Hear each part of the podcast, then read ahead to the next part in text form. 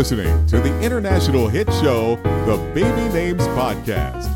And here are your hosts, the Moss Sisters. I'm Jennifer Moss. And I'm Mallory Moss. And we're the founders of babynames.com. And we're sisters too. We are. Our first segment is always interesting names we found since the last episode. And I heard an interesting nickname for the name Paloma that I'd never heard before, and that's Loma, L O M A. I think that's really pretty, and it could be a great alternative to, you know, that other name that starts with L and ends with A and has four letters. Luna. Luna Loma, Loma Linda. I also came across the French name Telesphore, T E L E S P H O R E. It's the French form of the Greek name Telesphorus. And in Greek mythology, Telesphorus was a minor child god of healing. But it actually means bearing fruit or bringer of fulfillment. Telesphore. I don't like the name Telesphore in the least. Like telly? It sounds too much like telephone and telescope. Okay. Nothing wrong with that. anyway, I came across the name Joey for a girl, which I think is a great name. It reminds me of the singer Joey Heatherton. Okay, we're dating ourselves. For a boy, how about Eaton? E A T O N. I think it's a great alternative to Ethan. It's a college in town in England, so I'm not sure it would work there, but I think it would be a wonderful name in the US. Hey, Eaton, what you eating? I don't know. No. I don't like your names this week either. Well, I'm not done. A name on my friend's family tree is Zedick, Z E D I C K, which I think would be in the theme of strong names like Reddick. The only thing I worry about is the Pulp Fiction quote, Zed is dead. Or Zedick. Oh, People hmm. calling him Zedick. I guess you're right. Okay, well, batting zero for three, honey. hey, no, just because of you. Well, you didn't like my names either. Okay, so before we go into our name topic of the episode, I do want to let you know that we are conducting a special podcast listener survey to find out who you are and to help us tailor specific content to you. It only takes two minutes to fill out, and everyone who completes the survey will be entered to win a $50 Amazon gift certificate. And we're going to give out two of them, so the odds are in your favor. Ooh, how can I enter? You can't, but everyone else can by clicking the link in our show notes or going to babynames.com slash surveys. Man, I need a new pair of shoes. Okay. We have a special episode today, the first of a two parter with two very special guests. Today, we're going to talk about Jewish names in the Holocaust with Dr. Iman Nick. As we know, names are tied to identity and culture. So sometimes we get serious, especially when names and naming are tied to cultural oppression. So, although this won't be one of our fun and lighthearted episodes, it's an important topic that we wanted to share. Yes, we can't ignore name topics because they're unpleasant. It's all part of our history. Mm-hmm. So, first, let's define what we mean by Jewish names. Jewish is a culture, an identity, and an ethnicity. Jewish names can come up in several forms. They're original Hebrew, Yiddish, and anglicized names. Hebrew is a Semitic language. Yiddish is a German dialect which integrates many languages, including German, Hebrew, Aramaic, and various Slavic and Romance languages. Yeah, and I didn't know that. While Yiddish uses some Hebrew words and is written in the Hebrew alphabet, it's actually more closely related to German and Slavic than it is to Hebrew. So Abraham would be the anglicized version of the Hebrew name Avraham, nickname Avi, and the Yiddish form is Avram. Here in the US, when families use Hebrew names, it's usually the anglicized version of a Hebrew name like Abraham. But more traditional Jewish families might use the Hebrew spelling for their children. Yeah, like Nev Schulman, the host of the MTV show Catfish, one of my guilty faves. And his given name is Yaniv, Y A N I V, a Hebrew name meaning he will prosper. And he did. Some other celebrities that have traditionally Hebrew names are Mayim Bialik, Gal Gadot, Shira Haas, Shalom Harlow, and Liev Schreiber. By the way, his real name is Isaac Liev Schreiber. Ooh.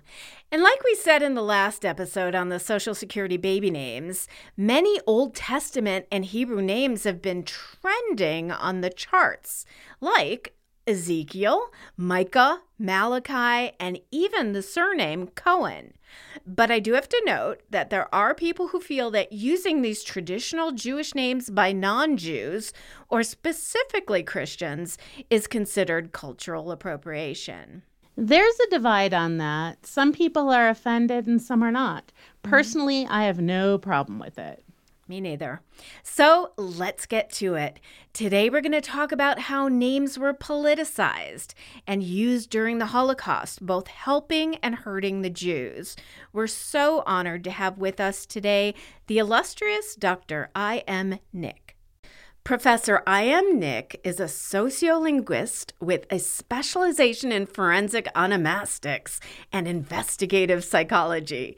She's the president of the Germanic Society for Forensic Linguistics and the editor in chief of NAMES, the scientific journal of the American Name Society. You've heard us talk about that in the past. Dr. Nick, thank you for joining us on the Baby Names podcast. My pleasure. So, first, we ask this of all our guests What sparked your interest in names and naming? You know, I'm probably going to give an answer that so many people give who are names enthusiasts, and that is that I had an unusual name. And um, when I was a kid, I remember interrogating my mother saying, Why on earth did you give me the name Iman? I really wanted a name like Mary or Robin or Susan, something that all of my friends recognize. And, and I found this to be really a burden when I was a little person. And my mom, I will never forget this, we were in her Volkswagen Beetle, said to me, I gave you this name because a name is a gift for the future. Mm. And your name has special roots. And the older you get, the more you will be able to discover about your name and the history of your name and the history of your people. So, your name is a, a gift of memory that I give to you in honor of our ancestors. That's wonderful. I love that. That's what's got me started. Mm. Yeah, and how your mom put so much thought into mm. it. Not just like I named you after the model or something right, like exactly. no, and then um, you know we kept talking about names and talking about how she came about my name, and she said uh, the name Iman in some languages means faith, and she said in your lifetime. Uh, I want you always to remember how important faith is. And when you look at that within the context of both of my parents being extremely active in the civil rights movement, that was also a gift to say that no matter what is happening around you, no matter what kind of hatred or chaos you encounter, you can rely on your faith. I love that. I love that. Mm-hmm. Now, can you tell our listeners exactly what's the definition of forensic onomastics. Sounds so interesting. It's uh, forensic onomastics is a very small niche, but a very important one. It is made up of named researchers who study names to gather information for the solving of crimes. Ooh. So, one of my areas, for example, is looking at criminal aliases. Mm. So, n- names that criminals will develop for themselves when they're on the run.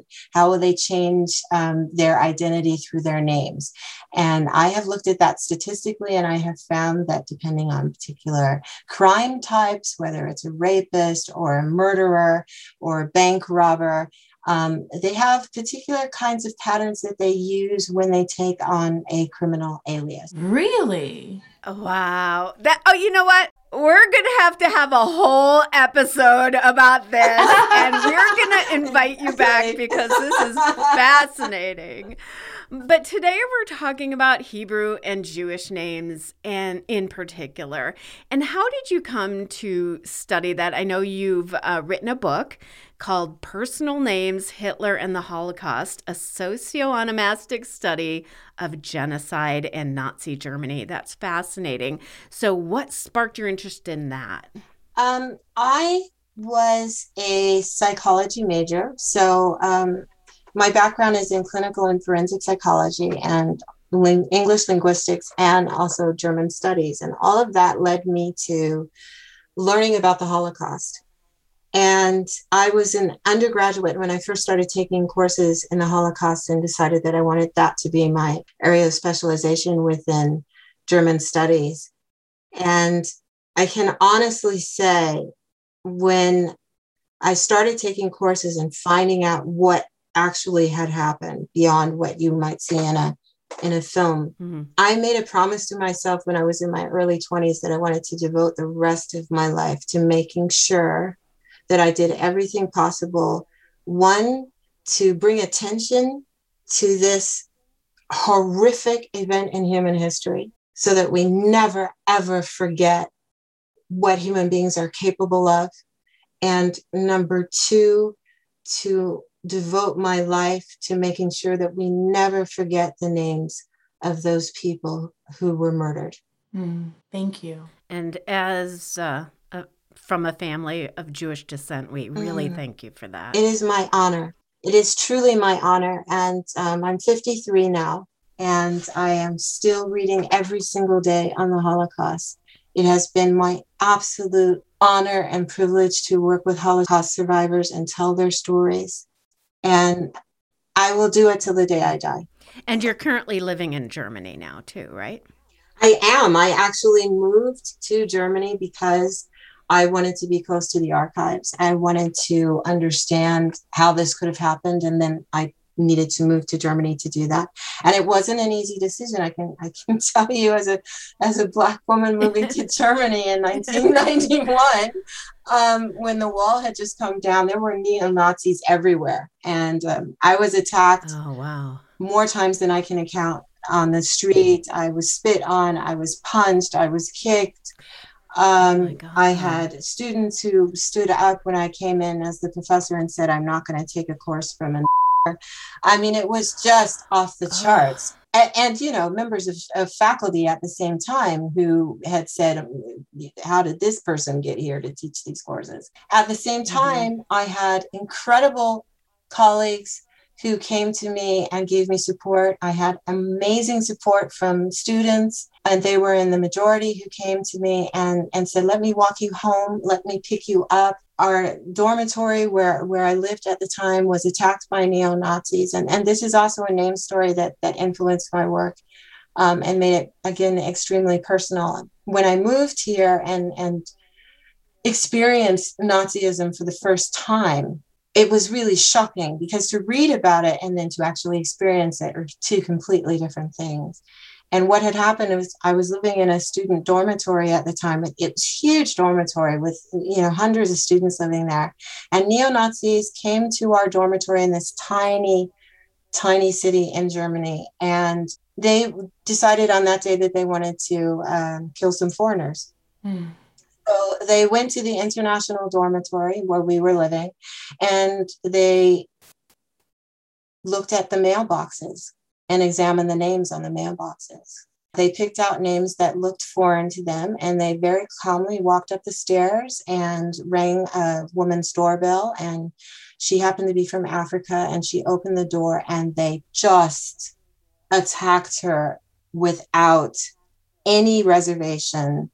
Um, other people came running out to help her, um, and they continued in this massive frenzy. And then um, they ran out of the dormitory when enough students came by to her rescue and kind of disappeared into this little uh, village where I was living. And we were all shocked. Oh my God. And yeah. I remember about a week later looking at the, the names on the, the mailboxes, and my best friend was standing next to me. And she was the one that brought my attention to it. My name was only three boxes away from hers. Yeah.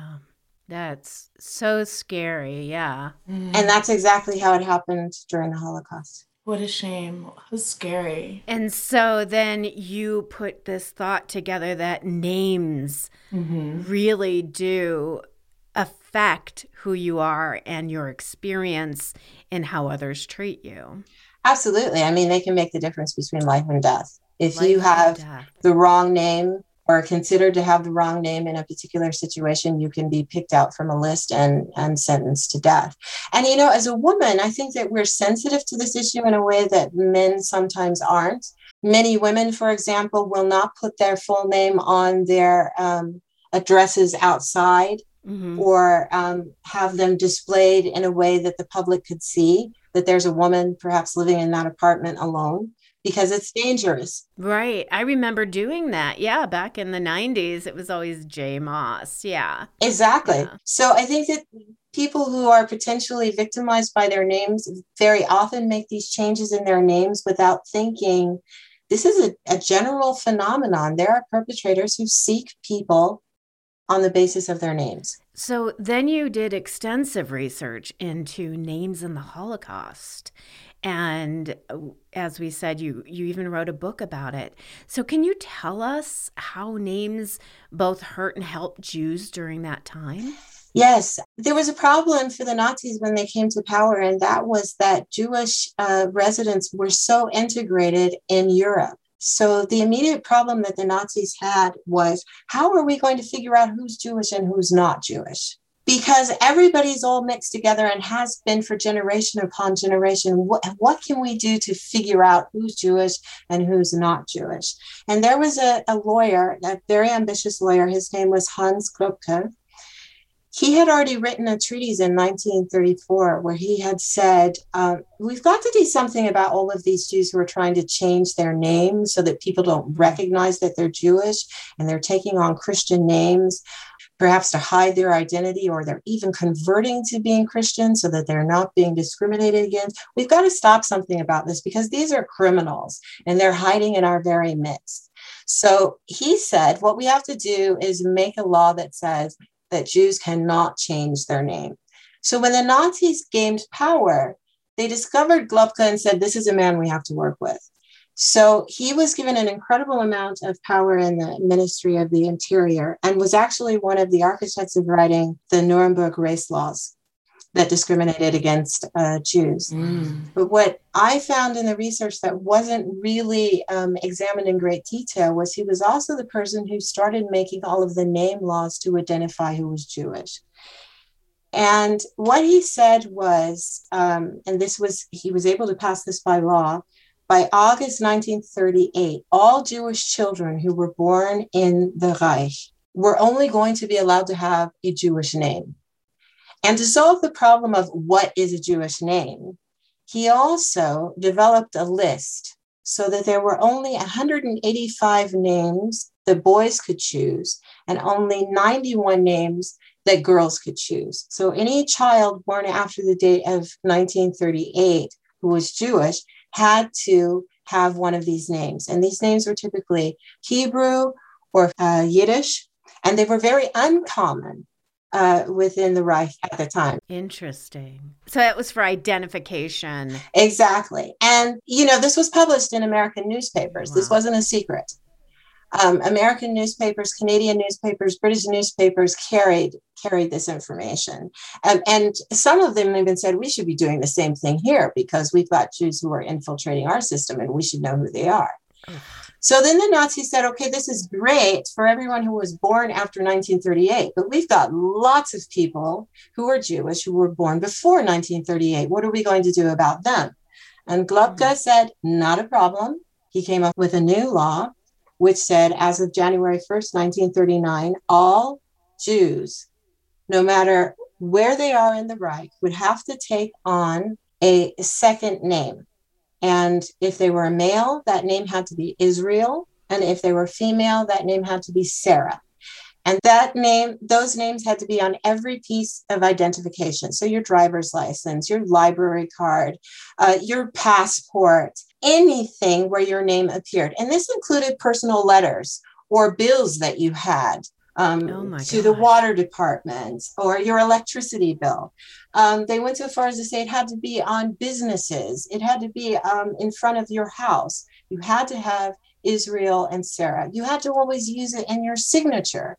And if you were found not using one of these names, Israel or Sarah, in your official ID, you could immediately be fined or put in prison, which was essentially at that time a concentration camp. Oh, yeah. Now, the thing that was horrible about this was that immediately it made it possible for the Nazis to go through all of these official lists and simply look for the people who had the name Israel or Sarah as a second name. Right. And they knew immediately that person was a Jew. And they used those lists then to develop the list um, to sending people to concentration camps where they were exterminated. Wow. I mean, I I totally believe it, but I didn't know that names had such an influence, and that's how it all started. I just assumed that they put a call out. This is what we were told.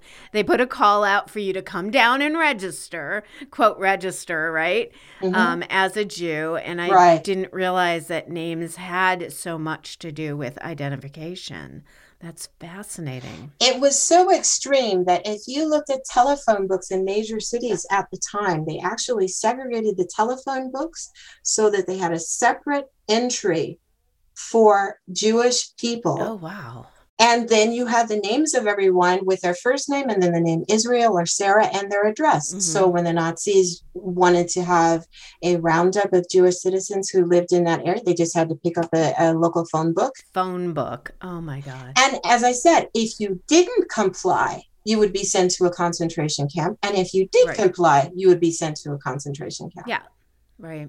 Lose lose situation. It was a lose lose situation. And in the beginning, they said, we're only going to do this with people who have two parents who are Jewish, and then grandparents who are Jewish, and then great grandparents who are Jewish. And then it um, came to the to the point where they said anyone who has any drop of Jewish blood, and that could be 12 generations ago, as far as they were concerned. And everyone had to go through ancestry checks Oh my gosh. which is part of the reason why it makes me very nervous when I see so many people volunteering their personal data on on sites for Right. their ancestry because if this data ever gets into the wrong hands or is hacked this can be incredibly dangerous In my lifetime, this is the closest we have come to anything similar to the widespread hate yeah and identification.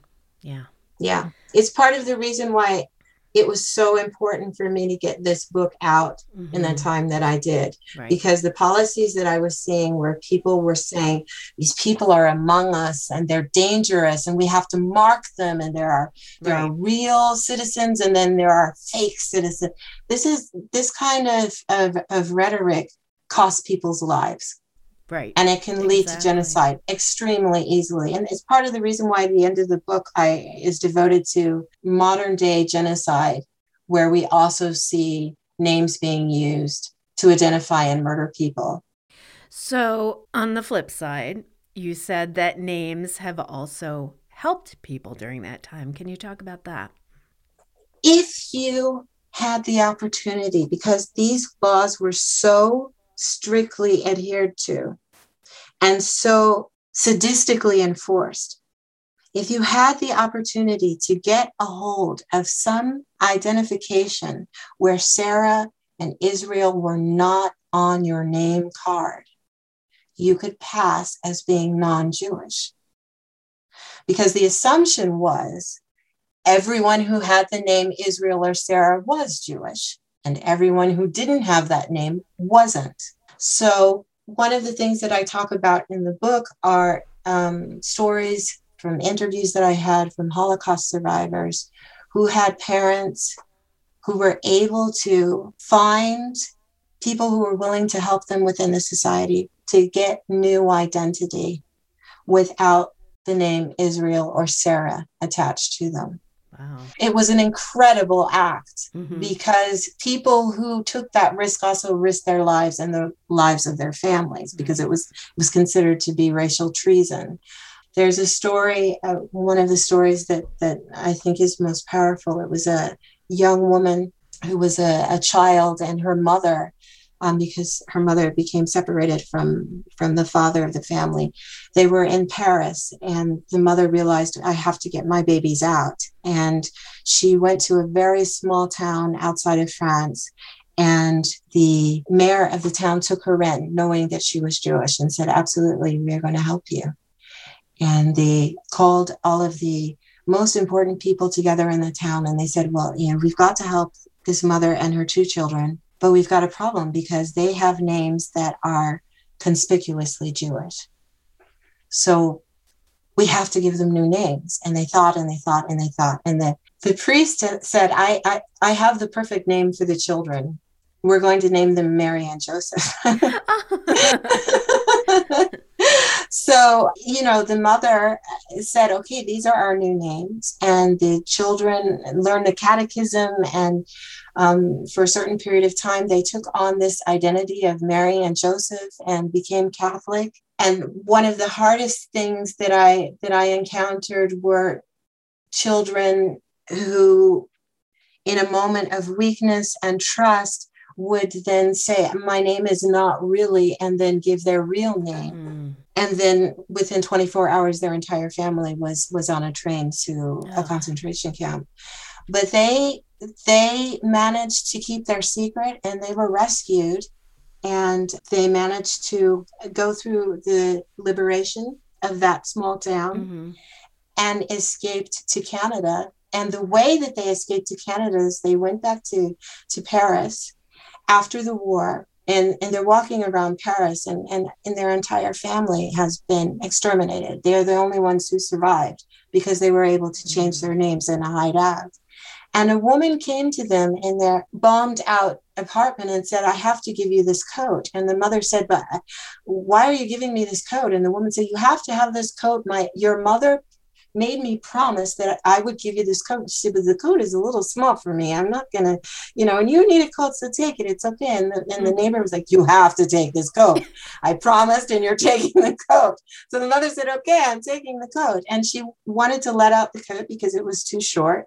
And as she did that, she found that her own mother had sewn in the seam of this coat the names of distant relatives who lived in Canada. Oh, wow. And she found a telephone and she was able through the Red Cross to find her relatives in Canada. And they said, Oh my God, you're the only ones who are alive.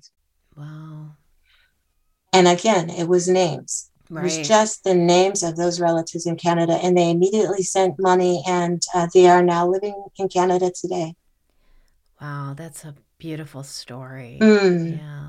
And also, when people during the war, when Jews during the war or after the war even emigrated to America, there was still a feeling like they had to change their names. So I know a lot of surnames were changed as they came in to America. Um, mm-hmm. And was that still because of the fear of being identified? I think it's it's many things. I think after being targeted like that, um, there was the fear of being identified.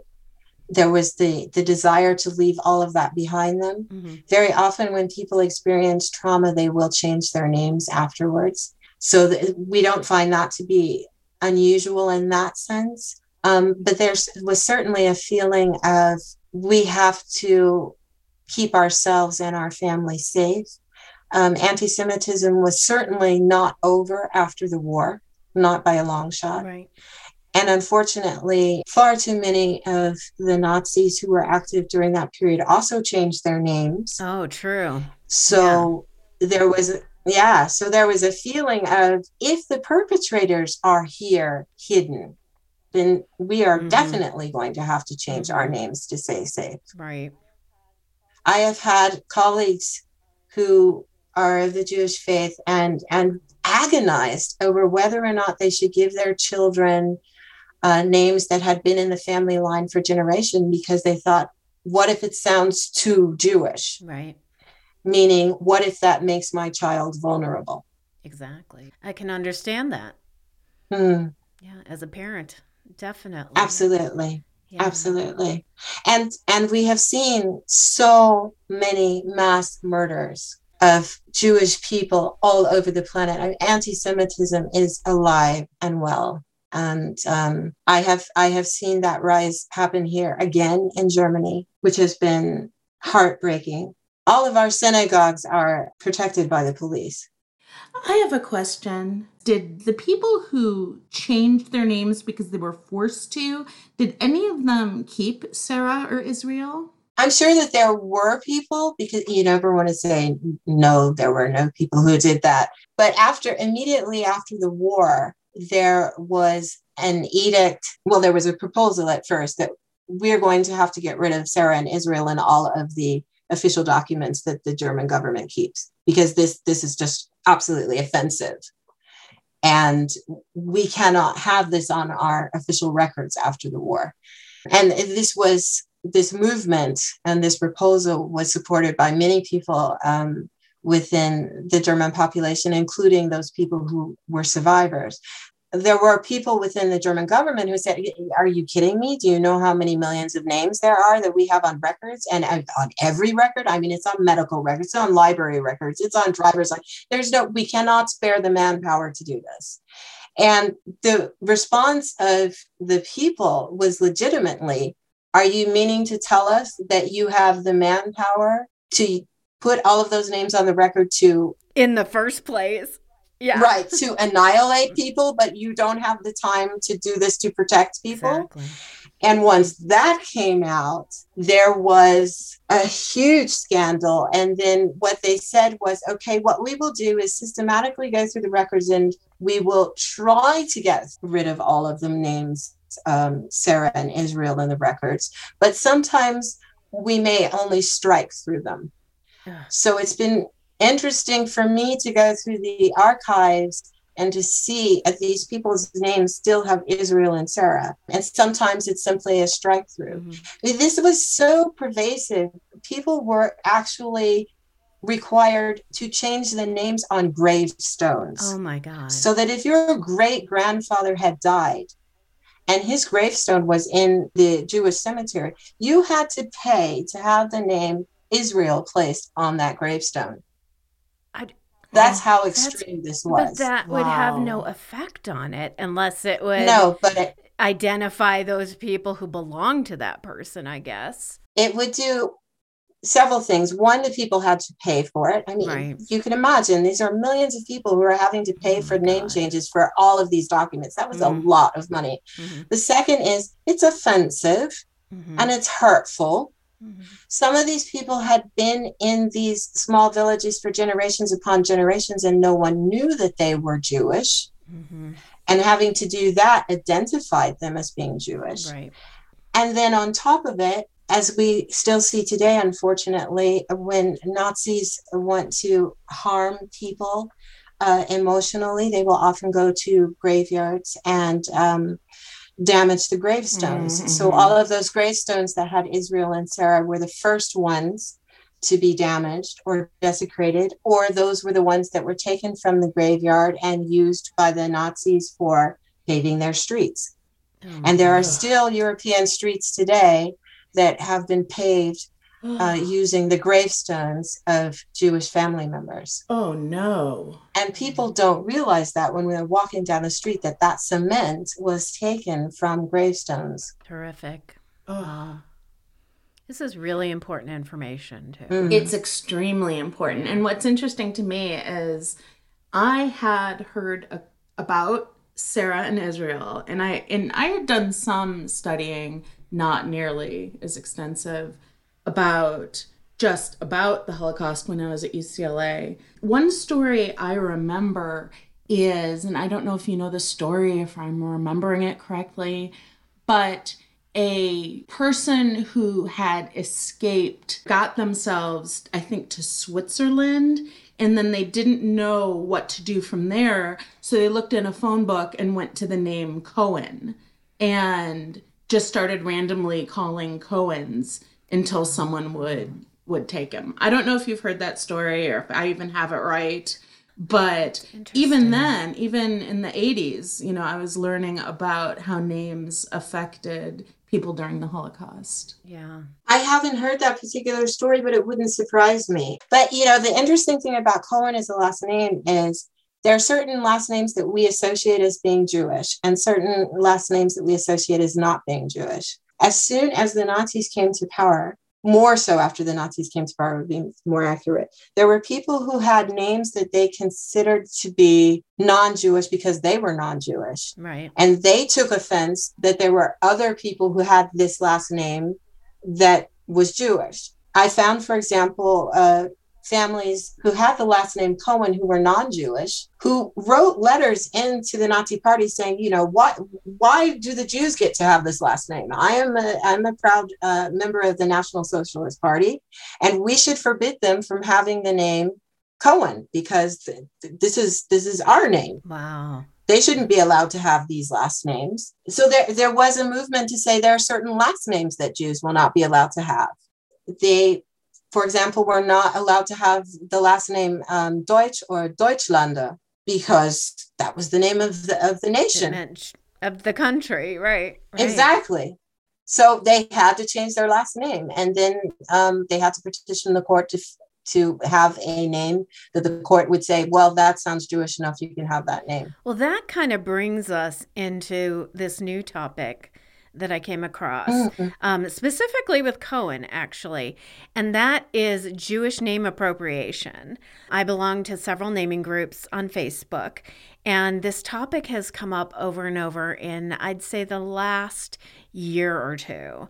And that is that um, there is such a thing as name appropriation. We know that um, it's a form of cultural appropriation, but that Jews are extremely offended if non Jews or Christians in particular use a name for their child that is historically Hebrew or Jewish, like Cohen, which has become uh, more popular on the US charts, or Levi or Miriam. Have you. As first names, yeah. As first mm. names, correct. Um, so, have you run across this before, Dr. Nick? Have you heard about this? I have. Interestingly enough, it was very common in Zionist circles um, before the Nazis came to power and during the first part of, of their rise to, to power that many Zionists said, you know, it's hard right now being Jewish. You're risking your life saying openly that you're Jewish, but precisely because of that, you should be proud of your Jewish identity and you should stop trying to assimilate. These people will never accept us. You should be proud of your Jewish heritage and you should give your children Jewish names. And if you don't do that, then you are supporting the Nazi ideology that, that our culture and our history are um, something to be ashamed of. I can absolutely understand the sentiment completely. But the idea of segregating people by names or saying that certain names are only appropriate for or allowed to a particular group can very easily be used by dangerous forces mm-hmm to target and attack. Right. And um, if there's anything that this history has told us, there are, with everything, there are positives and negatives, but there can be some very dangerous consequences for trying to enforce name segregation. Right. Yeah, I was just going to say it's a it's a form of segregation.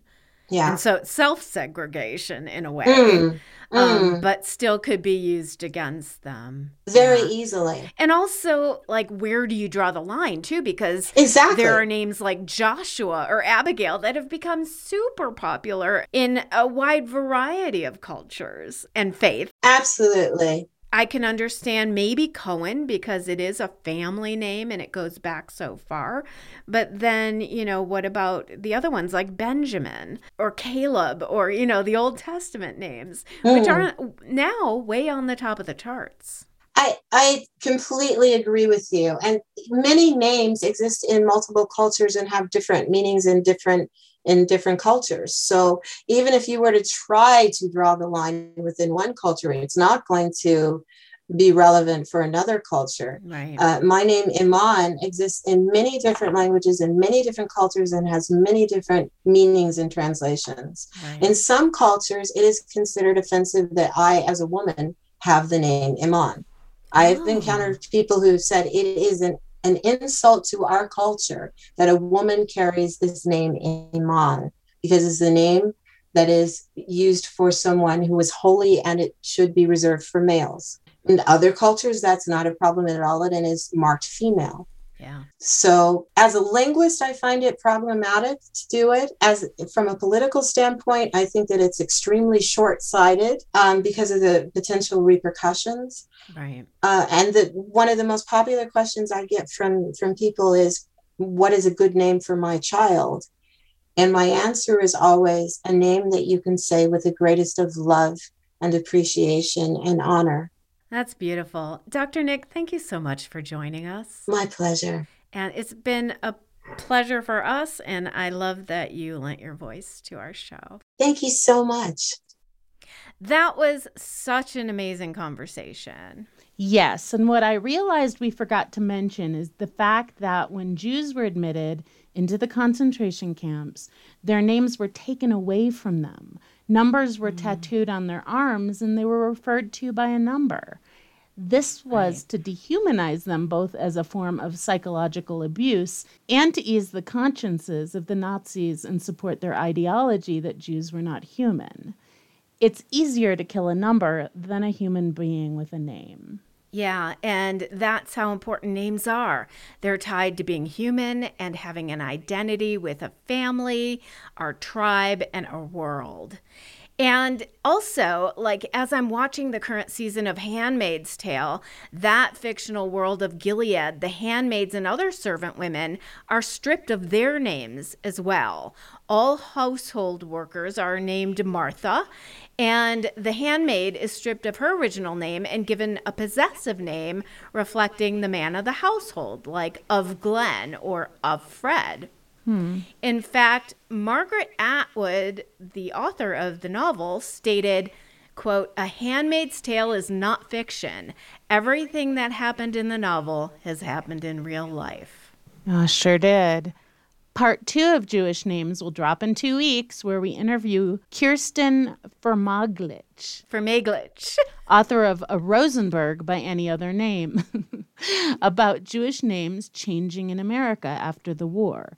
And we'll reveal our own original family name because ours was changed too. It was.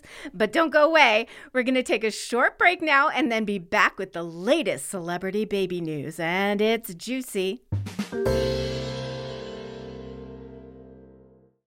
And now it's time for Celebrity Baby News.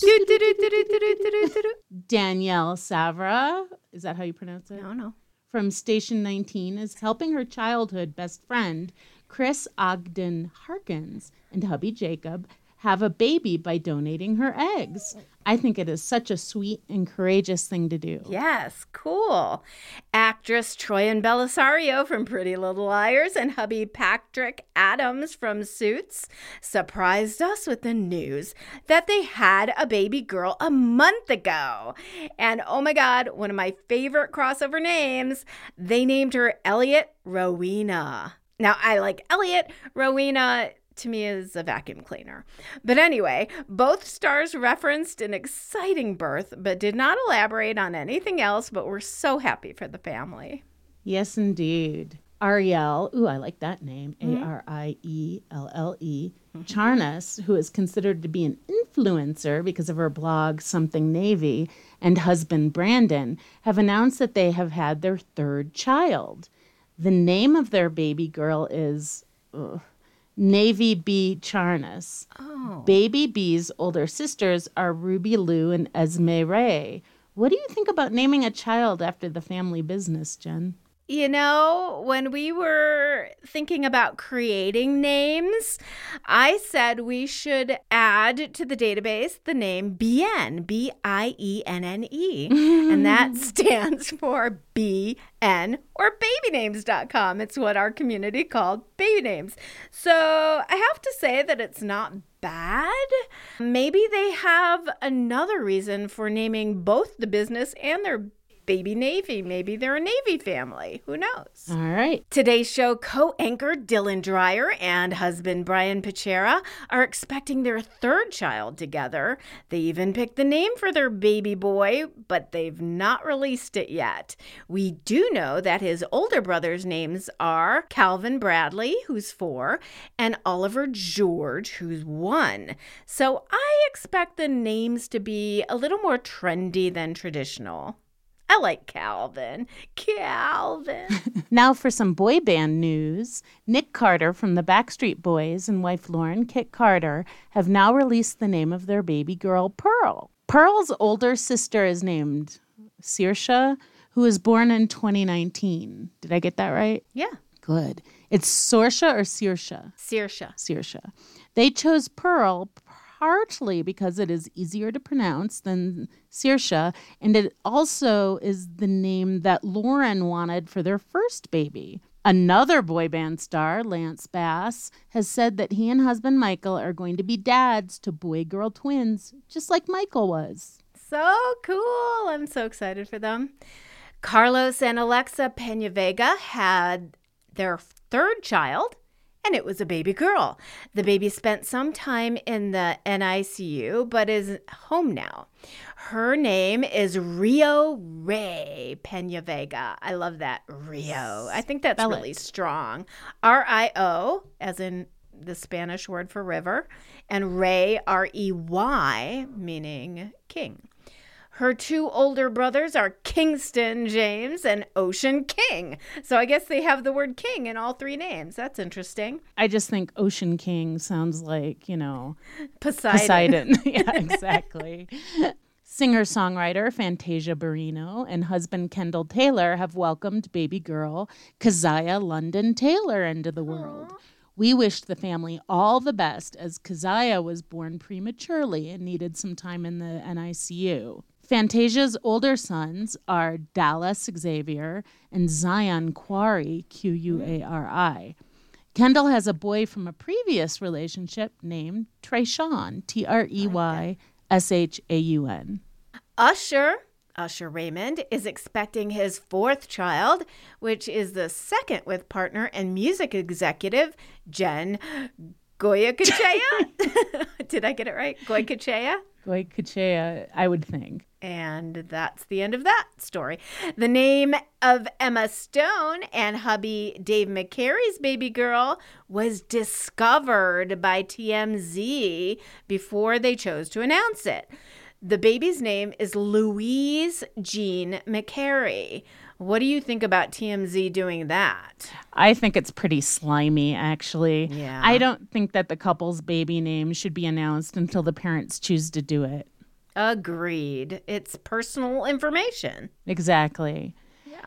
Anyway, ski racer Bode Miller, whose own name became a trend when he was first on the scene to the general public, and wife beach volleyball player Morgan have announced that they are expecting a baby girl. Bode has daughter Dace, D A C E, and son Nate from previous relationships. The rest of the children are all from both parents. The children's names are Nash, Easton, Asher, and Ansel, and also their late daughter, Emmeline, E M E L I N E, who passed away from a drowning accident. Wow, that's so sad. It is. Well, we wish them the best. Yes. All right, that's it for celebrity baby news, but we will have more each episode. If you want immediate news, go to babynames.com and click celebrities in the menu. And now where we take questions from you, our listeners. This is our favorite part. So I will read the first one. Hello, my wife and I are expecting our firstborn in the next month or so. We have some wonderful favorite names for girls that we both agree on, but boy names have been a challenge. We both want a name that's fairly strong and masculine, but my wife's preferences are more current and trending, while mine are more classic. Now, the middle name is Gordon and the last name is Ward. So the following are our contenders Owen Gordon Ward. It's hard to say. Caleb Gordon Ward. Ethan Gordon Ward. Richard Gordon Ward, Stanley Gordon Ward, and Maxwell Gordon Ward. I'm curious what your thoughts on our list might be. Thank you, Ben. Well, Ben, I have a problem. And my problem is I don't like Gordon Ward. It's too hard to say. But remember, the middle name is rarely spoken out loud. Usually, when they introduce themselves, it'll be first name, last name. That's true. Okay. Well, But Owen Ward, Caleb Ward, right. Ethan Ward, Richard Ward, Stanley Ward, Maxwell Ward. So there's a lot of W's in there. I'm all for Max and not Maxwell. Hmm. Like Maximilian? No, just Max. Oh, Max Ward. On the other hand, Maxwell Ward, yeah, it's, I don't know. I think that just it's hard to say. is hard to say. So which of, of these are your favorite? Just Max? Max without the well and not Ethan because it's too popular, not Richard, not Stanley. I guess Owen, but that's popular too. There's some really popular names on this list. I'd say Caleb. Okay. Caleb Ward works well together without the whoa whoa whoa. It does. on the W and but they're all pretty popular names other than Richard and Stanley which still sound like old grandpas. well, Richard also has the nickname problem. Yeah, exactly. Now, what I didn't tell you is that when he sent this email, the subject was Stanley. So I'm not sure if that is their front runner or not. I wrote them back and I didn't get a response, but I have a feeling Stanley is their first choice. All right. Why don't you read the second? Hello, sisters. There is a character in the fantasy novel The Way of Kings named Kaladin, K A L A D I N, who is brave, kind, and good to a fault. The name Kaladin is at the top of my baby name list right now for a boy. Could this be added to babynames.com? Much love from upstate New York, Alyssa. I like it because it's easy to pronounce and it's easy to spell K A L A D I N. We had no problem pronouncing it. It is a character name created by American author Brandon Sanderson for his fantasy novel series, The Stormlight Archive. He is known as Kaladin Stormblessed. Sounds like a Game of Thrones name. Mm-hmm. And, and it that was a nickname he acquired in Amaram's army because he had a reputation for being extremely lucky. So I think it's a cool name. And guess what? I put it into our database. So thanks, Alyssa.